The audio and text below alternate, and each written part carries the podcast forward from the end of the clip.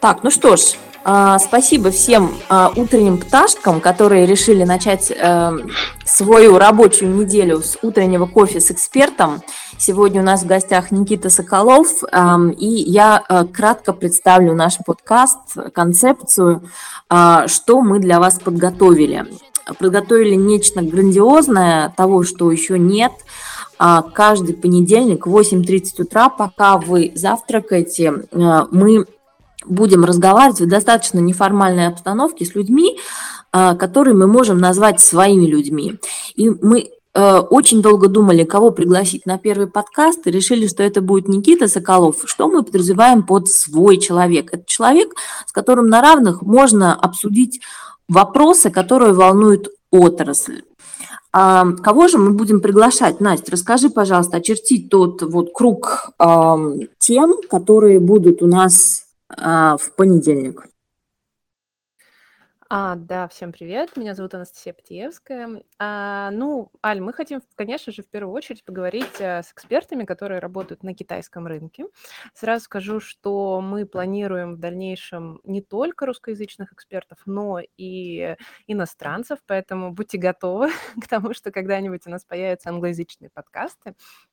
А, да, ну, на самом деле вариантов очень много. Мы хотим разговаривать с практиками, мы хотим разговаривать с представителями а, компаний, с экспертами-одиночками, но, словом, со всеми теми, кто сейчас уже работает на китайском рынке.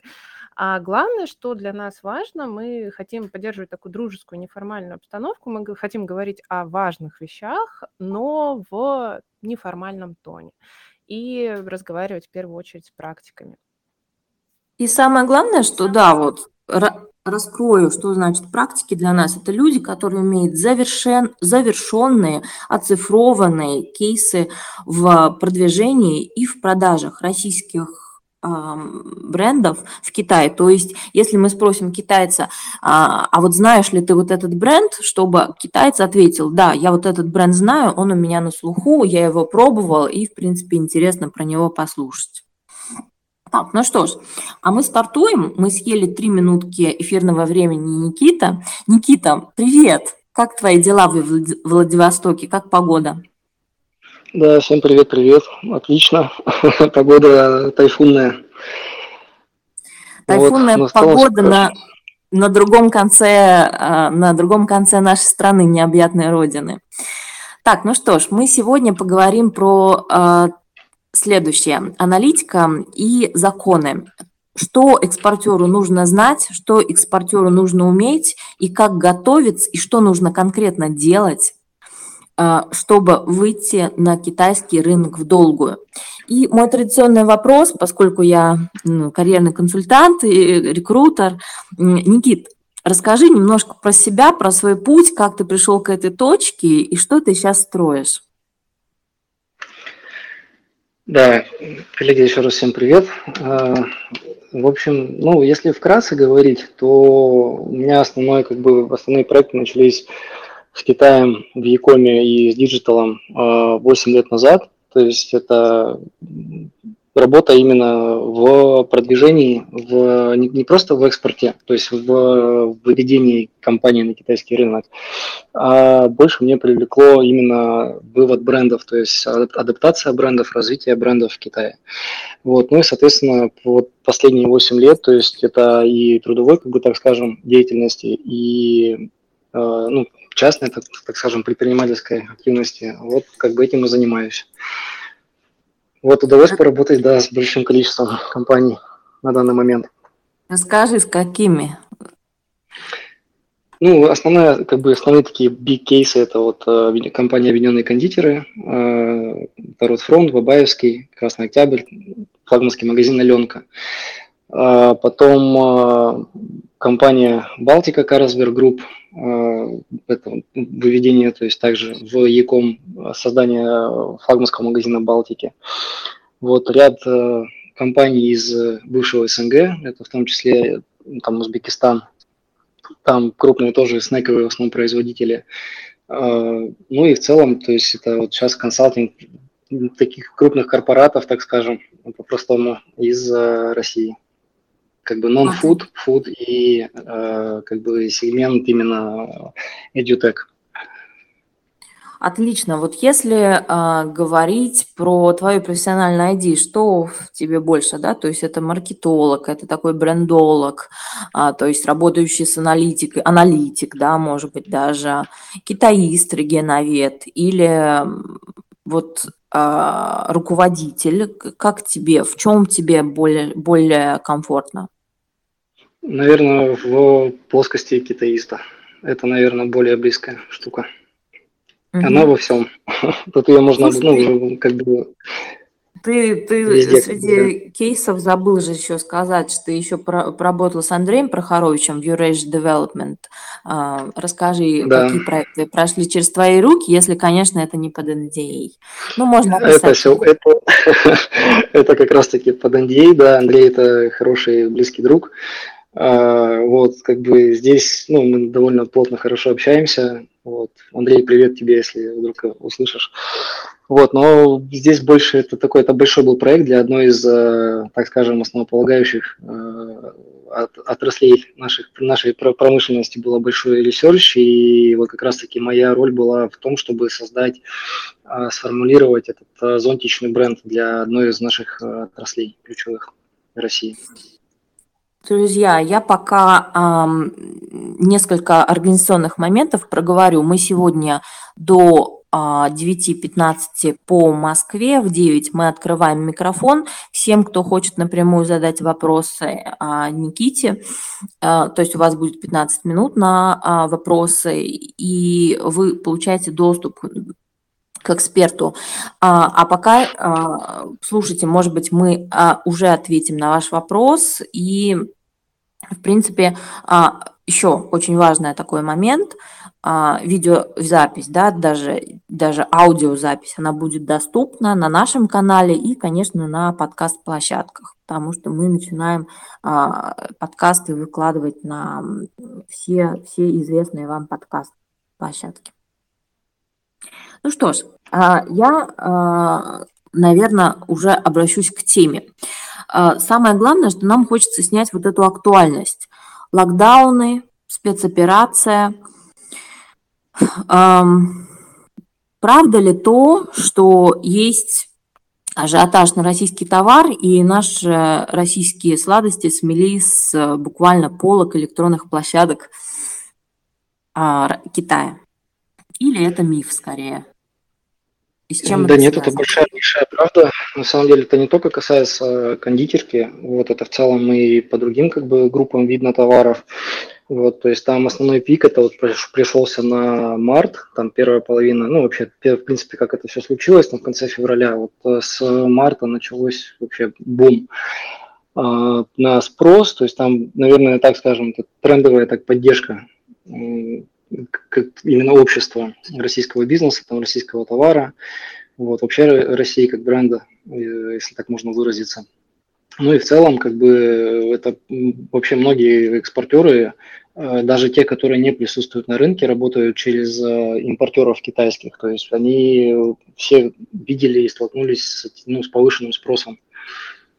Вот. Действительно, спрос был существенный. Вот. Но сейчас, если смотреть там, по поисковым э, запросам, там, вообще в целом по аналитике там, площадок там, ключевых, там, JD, например, и Tmall, сейчас э, спрос, он, э, конечно же, снизился, вот, потому что вообще в целом люди так как вот говорят, то, что читают из китайских э, масс-медиа, подустали в целом от э, этой темы с Украиной. Вот, но спрос, он как бы действительно он вырос, и на, это, на этом фоне выстрелили очень как бы хорошо новые каналы, в том числе продаж э, в этих магаз... ну, в магазинах. Поэтому, mm-hmm. да, если э, увеличилось или нет, это действительно да, это так. А у меня тогда вопрос. А, слушай, ты сейчас сказал, что появились новые каналы продаж, да, для многих. А какие именно каналы? То есть, возможно, а, были какие-то определенные площадки, на которых были особо востребованы российские бренды. Я видела, что выкладывали а, скриншоты с JD, хотя, ну, на мой личный взгляд, JD это не самая такая популярная площадка. Вот. А может быть, э, ты знаешь какую-то большую информацию об этом? Ну, смотрите, я как раз-таки вот все-таки скажу про JD и Douyin, потому что вот, ну, JD это на самом деле она прям площадка, которая сейчас ну, в очень жесткой, она и была, в принципе, в конкуренции там, с Тимолом, но те решения, которые там они а, во многом дают, и, э, ну, это, это как бы круто, там, с учетом их там офлайн возможностей. Просто, ну, если говорить там про новые площадки, ну, очень круто показал себя вот в рамках там алкогольной тематики у нас павильон э, России в Диндуне. Вот, то есть, ну, там спрос, ну, там и продажи как бы были достаточно хорошие, и в целом они, ну, выстраивали, э, ну, не то что политику как бы какую-то, они просто получали очень большой а, трафик внутри платформы, как раз-таки по ключевым там, запросам там, товары из России там, и так далее, импортная группа, вот, и они продали, ну, продав, продавали и продают сейчас довольно хорошо. Вот. По, если говорить там по отдельным флагманам, по, ну, по крайней мере, про те флагманы, которые я знаю, там, их, там где-то три штуки таких ключевых, они все, тоже российские компании, они все, это и Стимол, и Диндон, они все как бы на очень существенном росте были по продажам. Угу. Понятно. Слушай, а я читала, что за вот этот последний фестиваль 6.18, кстати, я говорюсь о том, что Диндун — это JD, а мы вот это называем по-разному, но это одна и та же сущность. А сейчас, э, вот в этом году 6.18 э, стал самым провальным вообще за всю историю этих фестивалей, хотя этот фестиваль был, собственно, сопряжен, да, с JD напрямую. А, возможно, на это повлиял локдаун. А, замечал ли ты что-то вот а, после такого роста интереса к российским продуктам, как все изменилось сейчас, и как на это повлиял локдаун, и вот какие результаты были на 6.18, возможно, ты знаешь. Ну, вообще, в целом, действительно, локдаун это вообще очень была жесткая штука, особенно там это коснулось э, Шанхая, то есть, ну, как бы одного из таких ключевых центров потребления. А, то есть там прям это действительно была большая такая потеря. Вот, то есть те компании, которые успели там перебежать, переместить склады э, в города там ну, ближние, там, которые не попали так сразу под раздачу, как Шанхай, они молодцы. А те, кто остались пока, то есть, ну, технически не успели это сделать, а, это было прям большой такой стресс для них, потому что, ну, был, был, был, был в принципе запрет на любые вообще отправки по, по городу и в город. Поэтому это, это, это такой момент был тяжелый, и он довольно долго длился. Вот, с учетом того, что там даже нет, не было возможности у людей на протяжении там, более там, месяца сколько практически два месяца, э, даже близко себе еду заказать, то есть через Ваймай какой-нибудь там и так далее. Вот, поэтому, да, Шанхай это, блин, такой существенный прям удар был на, на уровне с, не знаю, там, наверное, Шанхай, вот если говорить как бы как э, конгломерацию, да, агломерацию Шанхай, получается, Пекин, там, Гуанчжоу, Тинзинь, то есть такие ключевые города, и Шанхай там, где в целом, там, в принципе, порт, э, там, большие возможности по логистике, и когда это стало, это было прям тяжело. Вот, по части, что говорить, если там про 6.18, ну, вот в том числе, то есть э, тяжело восстановить, как бы, когда в интернете, если мы говорим про ЯКом, один из э, как раз-таки э, руководителей JD, э, по привлечению, то есть департамент привлечения или отдел привлечения по работе с новыми клиентами, он как раз таки говорил, что люди э, со скепсисом посмотрели на это 6.18 с учетом того, что существенные инвестиции требовались на отработку всех мероприятий со стороны брендов э, для участия в этих акциях. То есть э, они ну, просто побоялись. Там были, вот он, как раз он говорил в интервью, в интервью шанхайскому телевидению, по-моему, там чуть ли, по-моему, не на следующий, на два на второй день после вот как раз-таки уже завершения мероприятия, что было много потерь на стороне э, как воронки, то есть входящие в акции, то есть тех, те компании, которые заходили в эти акции.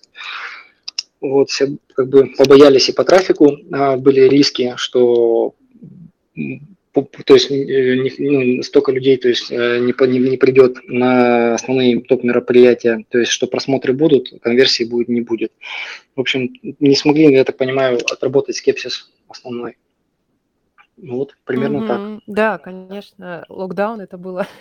я как который, человек, который пережил весь этот локдаун в Шанхае, я могу сказать, что да, это было тяжело. И надо сказать, что среди, так как у нас теперь у всех шанхайцев есть свои чатики соседские, а, где я могу пообщаться со всеми китайцами, которые живут в моем компаунде, я заметила, что, а, в общем, а, китайцы как-то стали осторожнее покупать, и не было такого большого ажиотажа в принципе, просто потому что все немножко испугались. Ну, во-первых, конечно, у людей упали доходы, да, потому что многие бизнесы закрылись, многие не работали в течение двух месяцев. Ну, по крайней мере, Шанхай, но Шанхай все-таки это город очень большой и достаточно богатый. А, ну и, скажем, для всех стало понятно, что немножко как-то страшно. А, и скажи, пожалуйста, видел ли ты какую-то аналитику о том, а, как вот вообще э, сейчас, ну, много разговоров про рецессию, про кризис, про то, что а, у нас тут еще вот борьба с ковидом, насколько это вообще влияет на покупательную способность, да, у китайцев, и вообще, насколько ты считаешь, имеет смысл смотреть на такую аналитику? Вообще, честно скажу, я такую аналитику не смотрел. А, я больше смотрю на, на то, как, в принципе, работают э, площадки. Вот, то есть вообще сейчас, если говорить про покупательскую способность, тут, наверное, надо выходить за, за очень многие рамки, да, там, в том числе там и локдауна, вот, но ключевой момент в том, что многие площадки, там, в том числе такие, как вот Зиндун, там, да, они, э, там, JD супермаркет, они э, меняют очень сильно, ужесточают ну, коммерческие условия для партнеров что, соответственно, влияет ну, на, вообще на ценовую политику и в целом на, так скажем, на возможности. Э, очень многие возможности, они урезаются на этапе вообще захода. Если раньше, например, вот, ну, Тимол, в том числе Тимол супермаркет, если взять, э, просто продавливали, старались э, ну, пропускали в основном по порогу, были пороги цен и требования там к цене на полке, в том числе там по прямым партнерам то сейчас, получается, там помимо этого еще выступают такие параметры, как э, часть там рисков в, вот, в дороге товара до, конечно, до рук э, конечного потребителя переносится на сторону поставщика, то есть в том числе там риски на э, логистике, то есть если там что-то происходит, э, компания, например, JD сейчас вот не отвечает за товар. Это вот касается конкретно там, ну, по пиву да, категории. Раньше такого не было.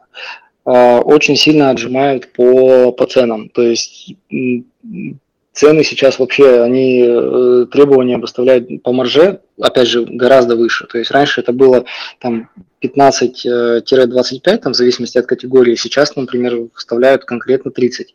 Причем я вообще попал на вот как раз там с, с Балтикой, там был такой прецедент, что мы, мы, мы в течение месяца нам поменяли эти условия как раз-таки вот, ну, с одних на другие, на более повышенные вообще, то есть вот в моменте.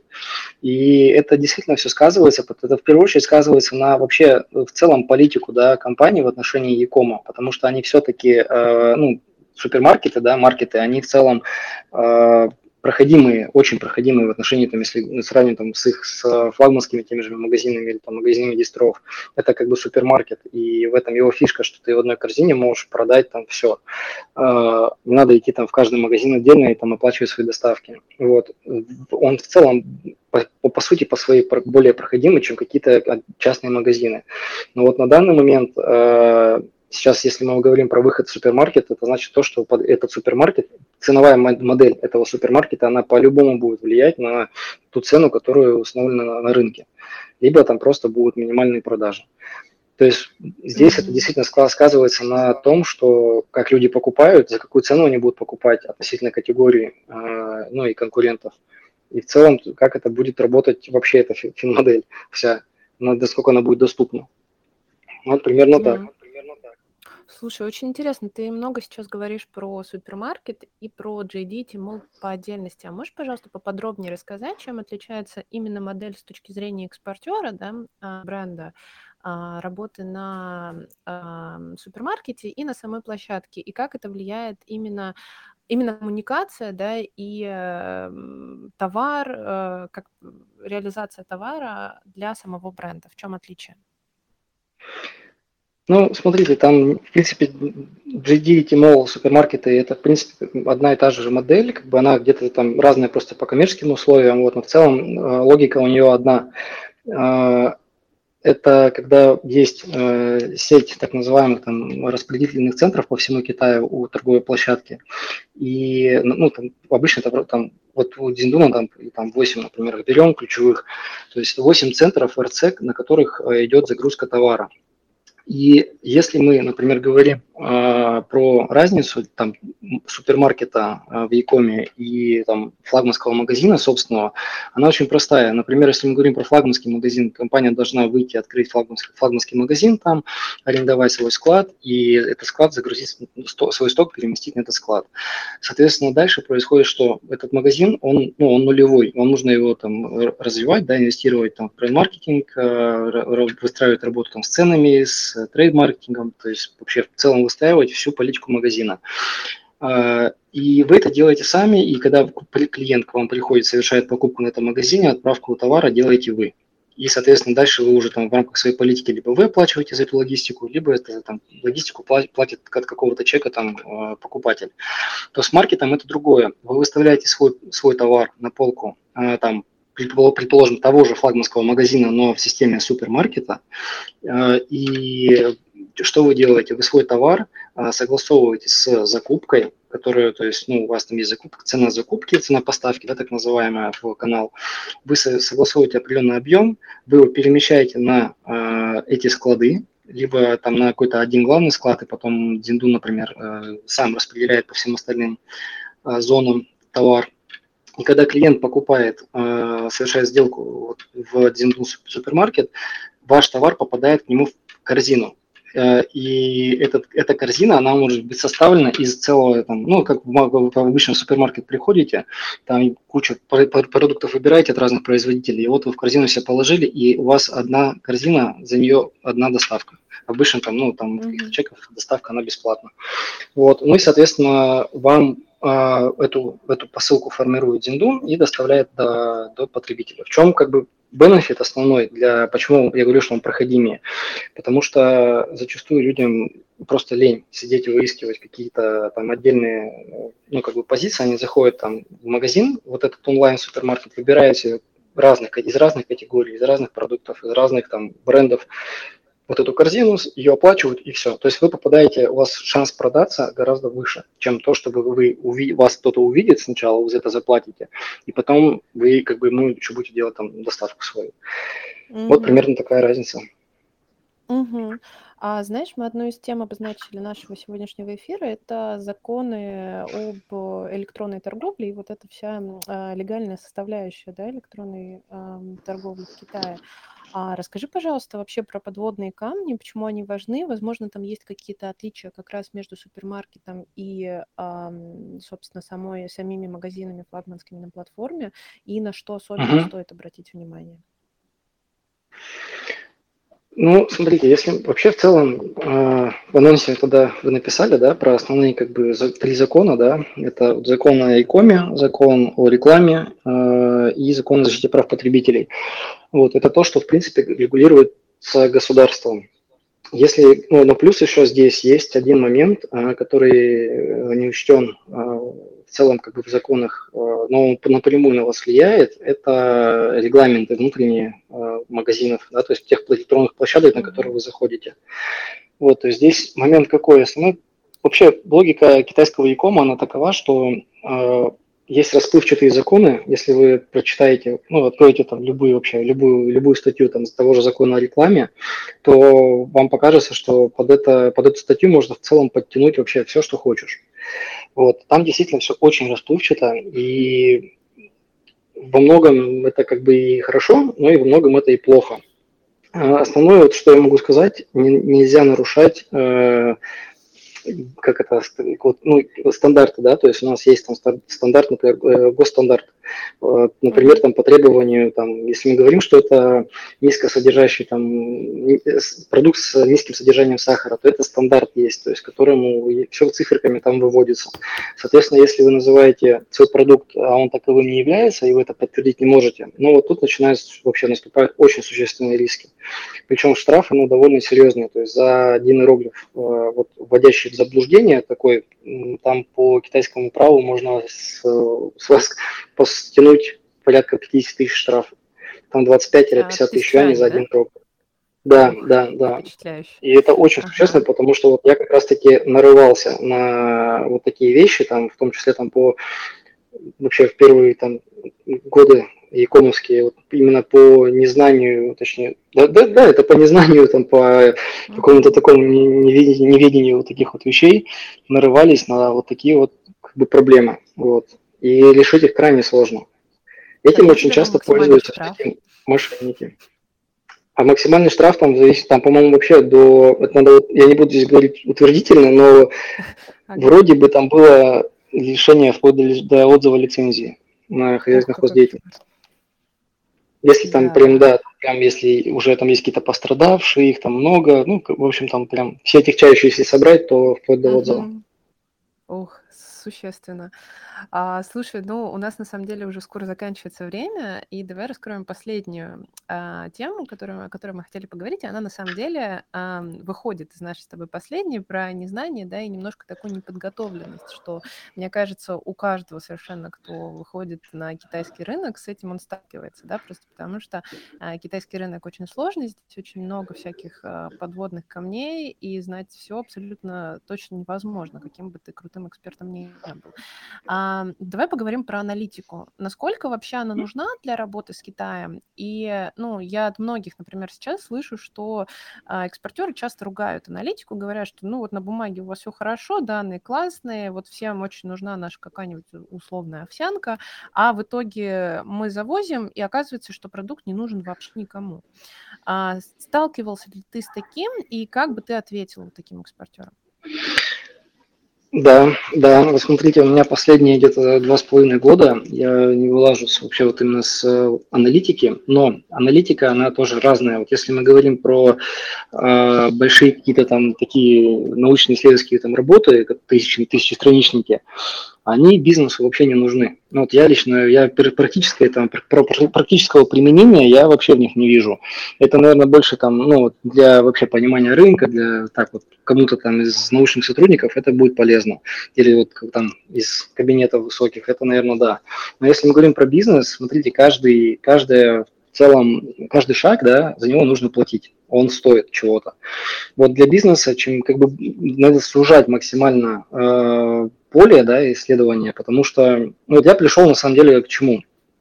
Вот даже сейчас там несколько компаний, которые я веду, мы начинали все-таки все же так же с аналитики. То есть это аналитика первая, ценовая, да, э, именно в качестве не просто цены, да, посмотреть, а целевая, целевая категория. Мы смотрим ее в разрезе отстройки, возможности отстройки конкурентов, смотрим, как конкуренты продвигаются, да, то есть, ну, по сути, три, три этапа. Первое – это целевая категория, целевая ниша. Вам рынок весь вообще не нужен. Вот вам нужно то место, где вы хотите продавать. Второе – это каналы продаж. Э, какие вам нужны. Яком он тоже разный. Это может быть там вирусные продажи там в каких-нибудь там э, стримах, квайшоу, там, доин и так далее. Или может это быть вообще концептуально вот до, вплоть до супермаркетов. Или там модель там через э, флагманы. То есть это все разные модели, и они, это все разные фин-модели бизнеса. И это надо тоже понимать, где это, как эта полка и где она работает лучше. И третье, это нужно, самое главное, это посмотреть, как, как это реализуется, вот с учетом рынка, посмотреть без практики. Прям взять вот топ, там, чем больше топов вы возьмете, тем больше для вас будет, ну, как бы пространство для маневра. Вот все остальное, если мы говорим там про какие-то uh, R&D, э, или мы говорим про там каких-то как-то правильно сказать, ивенты, да, там еще что-то, какие там бюджеты у кого, это вообще не, ну, это те бюджеты, которые кто-то использует, они, мы не знаем, как они реализуются. То есть это может быть там экспертная оценка или там снять данные там с платформы с какой-нибудь, это все мы увидим. Но мы не увидим практическую реализацию, может, они как бы эти деньги закладывали там в бюджет, им надо было это просто сделать, да, технически. Или это просто какие-то стратегические, там, один из стратегических шажков, может, их там бюджета 10 раз больше. Оценка по бюджету нужно делать, исходя из своих возможностей. Но вот три, три вещи, которые основные, это вот целевая категория должна быть, целевая полка, если это продукт а, как бы проанализировано. Второе – это где каналы продаж. И третье – это без практики. Вот это три вещи, которые, они стоят дешевле, они делаются быстрее, и они применяются лучше, чем любые какие-то там другие ресерчи. А, сколь, а где бы ты посоветовал покупать такую аналитику или как, возможно, ее проводить? У китайских ну, компаний или у иностранных? Вообще, ну, я как, конечно, да, то есть можно обратиться к, ну, к хорошим китайским компаниям, э, вот, просто, ну, это вот та часть, как бы я так открыто скажу, это та часть, э, как бы, которую я делаю, в том числе как э, консалтинговые услуги, да, для компаний. То есть мы с этого начинаем. Потому что вот последние две компании, которые я взял на, как раз на, на сопровождение, это была задача, пришли с запросом конкретным, что мы хотим, как бы вот, давайте флагман откроем. Вот, я сказал, что я за это браться не смогу, да, вы знаете полку. Начали начал задавать вопросы и понял, что, ну, как бы пришли к тому, что они сами не понимают, как это выглядит, что там очень много ну, вещей, к которым надо прийти. Вот, и это вот та часть, которую я как бы для них делаю. Если говорить по источникам, с какими источниками работаем, ну это, да, конечно же, там в Якоме Шанис Хаймоу, а, то есть там Go, этот, а, господи, а, CBDN дата, вот там, ну, это китайские, то есть э, ресурсы именно китайские, не э, англоговорящие, не там русские какие-то там источники, это именно вот китайские платформы, которые собирают в той или иной форме эти данные, либо их, э, ну, резюмируют. Мгм. Мгм. То есть ты делаешь такие прям tailor-made, да, ам, исследования для конкретного Да, бренда и да, они помогаешь делаются, я их, я их на самом деле, я их один делаю в течение там месяца, то есть вот, ну, под ключ, они как бы этого времени вполне достаточно, и на выходе компания, ну, руководство компании получает вот сухую выжимку, сухой остаток там в виде там презентации, и им больше ничего не нужно. Это, в принципе, позволяет им оценку сделать. Мгм. Мгм. Слушай, Да, от себя а, добавлю, что это прям очень круто. Вот, и мне кажется, многим компаниям такое прям очень нужно. Ага, Аля, ты что-то говорила? а, да, мы пока объявляем открытые микрофоны, все присутствующие могут а, расчехлять свои вопросы и задавать их в прямом эфире. Для этого нужно нажать на а, большую синюю кнопку с, с изображением микрофона в середине вашего телефона. А я, мы будем их выводить, да, э, людей, которые могут э, и хотят задать вопрос, а, либо можно задать вопрос э, просто в, под анонсом. Итак, первый вопрос у нас от Виктора. Виктор, привет. Микрофон у вас, Виктор. Всем добрый день. Никита, благодарю вас за такой интересный экспертный аудиоформат. Меня зовут Виктор, я вообще по своей сфере занимаюсь проверками товара и фабрик в Китае, но сейчас это новое веяние. И у меня вот вопрос к вам, как к первому участнику да, такого нового подкаста. Как вы вообще считаете сейчас э, не, не экспортерам, вот тем э, сотрудникам, тем компаниям, которые только-только выходят на китайский рынок как в качестве посредников, помогающих Э, российским компаниям выходить на китайский рынок. Вот для этих посредников, экспортеров сейчас э, удобное время выходить там, по транзакциям, по отправкам, по логистике, или как-то момент уже ушел, уже товар э, не такой популярный, и весь куш денежный, он уже снят теми экспортерами, теми посредниками, кто уже давно на рынке занимается в этой сфере. Спасибо. Виктор, да, приветствую. Э, спасибо за вопрос. На самом деле, тут момент какой, он очень сложный. Я понимаю, так мы говорим про, по сути, а, ну, трейдерскую компанию, да, которая как бы планирует выйти там в Яком и продвигаться. Здесь момент какой? Э, в Китае, ну, есть те компании, там их порядка там, ну, 5-10, наверное, да, так, все их знают, э, которые зашли и у которых был ресурс, да, за то, чтобы выйти с каким-то большим таким проектом, в том числе как открыть флагман. а, в Яком потянет очень много денег. Вот. А, если мы говорим про то, что компания, ну, открывать просто магазин да, по модели дистрибьюции, он будет очень э, долго раскачиваться. То есть он будет долго раскачиваться, если только если там не будет инвестиций существенных. То есть, на мой взгляд, вот примерно так вот, если говорить округле, округленно, да, э, потребуется, ну, как минимум, э, порядка 10, наверное, я бы вот брал бы 10 миллионов, это, наверное, минимум 1 миллион юаней на то, чтобы поднять новый магазин. Вот. И но здесь проблема еще мало того, что как бы в деньгах, здесь проблема в том, что товары, которые должны попадать на полку, они должны быть э, уникальными. Либо они должны быть уникальными по цене и быть похожими на какие-то там, ну, уже success, да, истории. Э, либо они должны быть, э, ну, прям выделяться, то есть прям каким-то э, потребительскими качествами, свойствами которых на рынке нет. Вот, на мой взгляд, это единственная проблема, проблема в ассортименте, потому что те компании, которые уже сидят на рынке, они, ну, очень, их, они, они, у них ценовая политика, она крайне тяжелая. То есть это надо искать тех компаний, те компании, которые будут вам давать эту маржинальность и которые вам будет достаточно для того, чтобы делать возврат. Вот, поэтому я бы сказал, бы, эта модель очень сложная. Выходить как бы с раскачкой на чужих, со своим магазином на чужих продуктах. А вот дополняя немного этот вопрос, буквально вчера, mm-hmm. благодаря чайно professional кофе знакомством, общался с новым а, человеком, и у него был такой запрос, что ему поступают запросы от российской компании, а, российский рынок довольно мал, и они хотят выйти на Китай. И какие бы шаги первые вы бы порекомендовали такому человеку для его помощи в компаниям? Что ему следует начать, как-то, может быть, финансово, ну, модель какую-то разработать или найти посредников уже в Китае? Вот какие первые три шага такой посредник, как человек, э, должен сделать, чтобы помочь российской компании? Я не совсем понял вопрос. То есть он, его функция в чем заключается? То есть он помогает экспортерам выходить на китайский рынок, да? Все верно.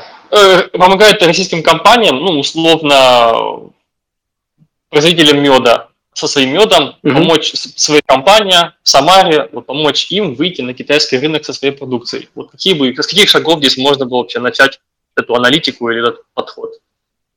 Я бы здесь просто сделал бы первые там два шага, это я бы открыл э, e да, там взять там Тимол, например, какой-нибудь Taobao, вот этих вот C2C-шников всех, э, посмотрел бы по, по категории, кто продает больше, и ну, просто эти магазины определил бы связался с этими магазинами, то есть посмотрел, насколько там мы упакованы, да, то есть есть там презентация, есть там ценовая модель готовая, насколько там вообще это будет интересно им, оценку ну, провел бы, вот, и те, кто остался бы, я бы просто вышел бы с ними, потому что у них уже есть как бы э, ну, есть канал. Просто если, если говорить не про Яком, ну, в любом случае нужно выходить на дистрибьюторов. То есть просто через, ну, обычно те, кто в Якоме сидят, там на каких-то маленьких магазинах, они занимаются дистрибьюцией в том числе там Taobao, какие-нибудь не флагманские магазины, там уровнем меньше. Вот они дают возможность, там, ну, через них можно качать дистрибьюцию.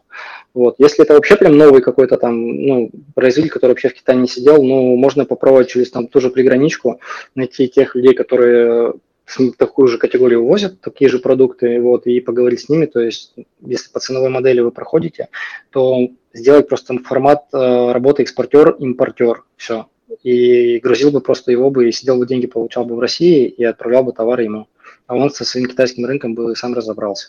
Это прям такая идеальная модель, которую все хотят. Интересно, спасибо. Спасибо за ваше мнение. Угу. Слушай, очень интересно, а, чем ты сейчас занимаешься в Владивостоке. Я не знаю, можно ли подсветить э, твой вузовский проект, потому что это крайне интересно. Это такое, ну, тоже, да, выражаясь словами нашего вот Виктора такое новое веяние, а, продвижение а, российских вузов китайским абитуриентам? Или это не, не только абитуриентам? Расскажи, пожалуйста. Да, здесь так вкратце, если сказать, то чуть-чуть можно поделиться. В общем, тут прям совсем недавно э, зашел в ДВФУ на, на как бы два направления – Первое – это вот э, вектор э, развития бренда ДВФУ, в том числе на китайском рынке. Э, и второе – это там, создание там, коммерческой структуры совместно с китайским. Вот. Здесь, наверное, больше сказать по второму ничего не смогу, вот, а про первое, то есть здесь вот мы сейчас как раз занимаемся с коллегами разработкой коммуникационной стратегии, вот, планированием, в общем, следующего года, так скажем, на китайском векторе ДВФУ. Ну, считаю, что повезло бы ДВФУ, что они нашли тебя. Скажи, пожалуйста, это твой альма-матер или просто по геолокации? Да, так, да, да, да, да, да, я здесь, вот, это я здесь то, что я закончил. Сюда же вернулся пока. Слушай, ДВФУ, оно может э, реально, да, как вуз, э, может похвастаться действительно такими именитыми выходцами. А, я не знаю, ты можешь а, про кого-то рассказать, кто вот действительно имеет такие закрытые кейсы по работе с реальным Китаем, кто закончил ДВФУ? В смысле в направлении e-com а и digital а? Не обязательно, не обязательно. То есть э, давай смотреть шире. Ну, допустим, а, я знаю, что, да, выходцы из ДВФУ есть в Московском экспортном центре, в руководстве, например. А, ну нет, про это да. Я больше другое, как бы, ну, у нас есть как бы китаисты, вообще школа китаистов, она очень сильна. Вот там у нас, например, сейчас там вот недавно совсем Иван Зуенко, наш китаист, э, он в МГИМО сейчас уже работает, тоже ведет там свой телеграм. Вот очень сильный, сильный как бы профессионал своего дела. Давайте, кстати, вот. да, поделимся телеграм-каналом Ивана Зуенко. А, Ивану тоже привет, если он слушает. Да. Да, да, да. Ваня, большой привет. Так, ну что, Да, на и самом деле у нас э, даже с вами в этом подкасте два выпускника Дальневосточного федерального университета. О, Господи, Настя, как я могла забыть? Да, да, да. Да, потому что, мне кажется, я закончила на год раньше, чем э, Никит. Вот, но тот же самый, ту же самую Восточку. Вот, у нас на самом деле действительно очень много э, выпускников, они все работают совершенно на разных э, областях. Вот, кто-то прям в китаистике, кто-то в бизнесе. Вот, поэтому если кто-то здесь тоже слушает, то всем привет. Ну, знаешь, когда э, говорят про школы китаистики, вот выделяют три геолокации, да, то есть это Москва, Питер, Москва с своим ГИМО, вышкой и, наверное, не, не, не наверное, а точно ИСА МГУ и прежде да. всего, да, и, наверное, а, вышкой и МГИМО. А, Петербург тоже высшая школа экономики, очень много связей с Китаем. И СПБГУ, если я должна что-то добавить, вы обязательно в комментариях а, поправьте меня, пожалуйста. Ну и Дальний Восток вот с этим вузом, а, как такие три столпа а, отечественного китаеведения. Это люди, которые, ну, никогда не скажут уже тебе ерунды, даже если они уже ушли в отрасль, начали развиваться как коммерсанты. Ну, поэтому, да, стоит только порадоваться за ДВФУ, что вот Никита теперь у них работает. Так, ну... Да, это абсолютно правда. А вообще, ну, на самом деле, я хотела сказать, что, секунду, я тебе тоже ага. а, закончу, что продолжу предыдущую мысль, э, что у нас на самом деле очень много китаистов, и я здесь в Китае встречаю и выпускников а, из а, Барнаула, из Новосибирска, и тоже очень сильные ребята, вот, и, но, вот знаешь, я сейчас недавно искала людей, себе в команду и не могла никого найти. Поэтому, если вы сейчас в Китае и вы китаист, то а, пишите, вот, пишите, комментируйте, чем вы занимаетесь, очень интересно. Вот, мне кажется, что мы должны быть все а, более, как-то сообщество китаистов должно быть более связаны друг с другом. Это и мы даем последний а, вопрос Борису Юрченко. Борис, у вас микрофон открыт. Да, коллеги, доброе утро. У меня вопросов два. Вот э, наша компания планирует строительство завода по производству метанола, да, э, и в последующем эту продукцию предполагается экспортировать в Китай. Вот э, хотел бы послушать рекомендации, любые рекомендации по поводу поиска э, крупного долгосрочного офтейкера на такой продукт? Это вопрос первый. А второй? А, и второй вопрос. Значит, э, я сейчас нахожусь в Республике Крым, и наша, наша, одна из наших задач – это а, возможность привлечения китайских туристов в Республику Крым. Ну, на перспективу после локдауна. Здесь тоже я, я был бы признателен за рекомендации. Борис, смотрите, да, а, приветствую еще раз. Смотрите, по первому вопросу, по метанолу, здесь вам нужно э, больше, наверное, выходить через э, коммуникацию с э, отраслевыми ассоциациями, то есть это их, в принципе, в каждом городе больше, ну, там больше десяти. Вот, поэтому, на мой взгляд, это лучше обратиться к, либо в комитеты, какие, э, комитеты, комитет промышленности, вот, либо управление по надзору за рынком, то есть там они тоже могут рекомендации дать. А, то есть я бы, наверное, выходил бы, если это действительно там крупный проект, и а, насколько я понимаю, компания да, должна быть, ну, которая забирала что-то с объемом, должна иметь уже как бы потребность, да, сформированную, либо каналы потребность. Да, это есть. То есть не новая. Да, поэтому здесь, наверное, лучше выходить через, э, ну, как бы коммуникацию с э, структурами, нежели вот как бы искать это все так в интернете. Потому что, ну, либо проводить действительно вот эту как раз таки здесь в вашем случае это глубокая должна быть аналитика по рынку, по каких компании, в каких каналах, на, какая, на какой потребности. Вот в вашем случае это уже короткое не, ну, не отдуешься. Вот. Поэтому либо, ну, вот, на мой взгляд, торгово-промышленная палата, там, Шанхая, либо Пекина, это, или Харбина вообще дружественная, там все на русском говорят практически. То есть mm-hmm. можно там питься и, и все. С официальным Спасибо. просто запросом. Вот. А по поводу второго, ну, насколько я знаю, там специфика с Крымом все равно остается э, вот, в, Китае, в Китае. Вот. И несмотря на то, что вина там хорошо идут, вот, насколько там политика партии как бы будет в отношении как бы туристов своих рекомендаций давать какие-то, здесь тяжело сказать.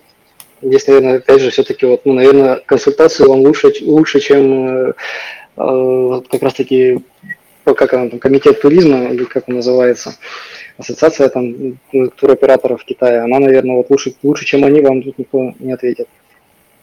Ясно, спасибо. Ну, действительно, да. в Крыму было очень много тестовых а, заездов, были разработаны маршруты. Э, я, более того, я была причастна к там, одной э, логистической компании, которая имела свой рейс из Китая. Эм, и э, были свои китайцы, которые а, жили в Крыму и прорабатывали тексты маршрутов, экскурсий, которые бы зашли именно китайским а, туристам.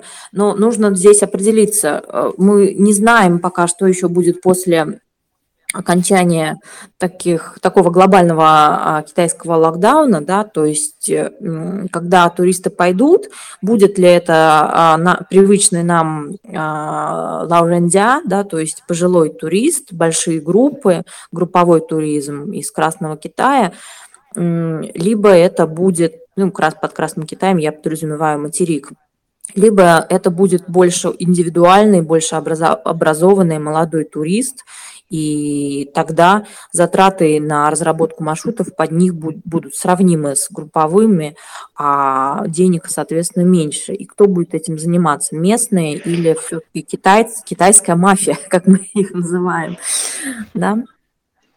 Да, я бы тоже добавила от себя. У меня а, по моей специальности в магистратуре я так часто соприкасаюсь с туризмом, а, и недавно буквально разговаривала а, с ребятами, которые там работают, и они сейчас прогнозируют, что вот как раз а, пожилые китайцы, которые раньше составляли большую часть, на самом деле, а, туристов в Россию, они вряд ли вернутся во-первых, в ближайшие годы, во-вторых, в тех же объемах на международный туризм потому что, в общем, внутренний туризм в Китае очень хорошо развит, и сейчас благодаря ковиду развивается еще лучше.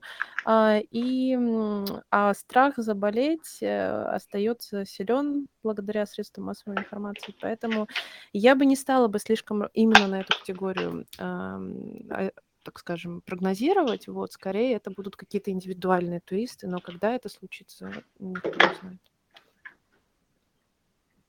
Ну что, а я не вижу больше вопросов, поэтому будем потихоньку заканчивать. Ну что, Настя, мне кажется, э, можем объявить наш э, подкаст э, открытым. Да, да, очень рада. Поздравляю вас. Да, спасибо и, тебе, Никита. Никит, спасибо. Ты открыл наш, нашу подкаст-историю. В общем, мы э, объявляем нашу подкаст-историю открытой, а сегодняшний подкаст закрыт, закрытым. А, вот. Ну и всем до скорых встреч. Э, до начала следующей недели, 8.30. Э, все ставьте себе в календаре заметочку, э, наливайте себе кофе, удобно устраивайтесь и будем слушать следующего гостя. Следите за анонсами. Спасибо. Все, коллеги, спасибо всем. Всем, всем хорошего, хорошего дня. Хорошего дня. Да, пока.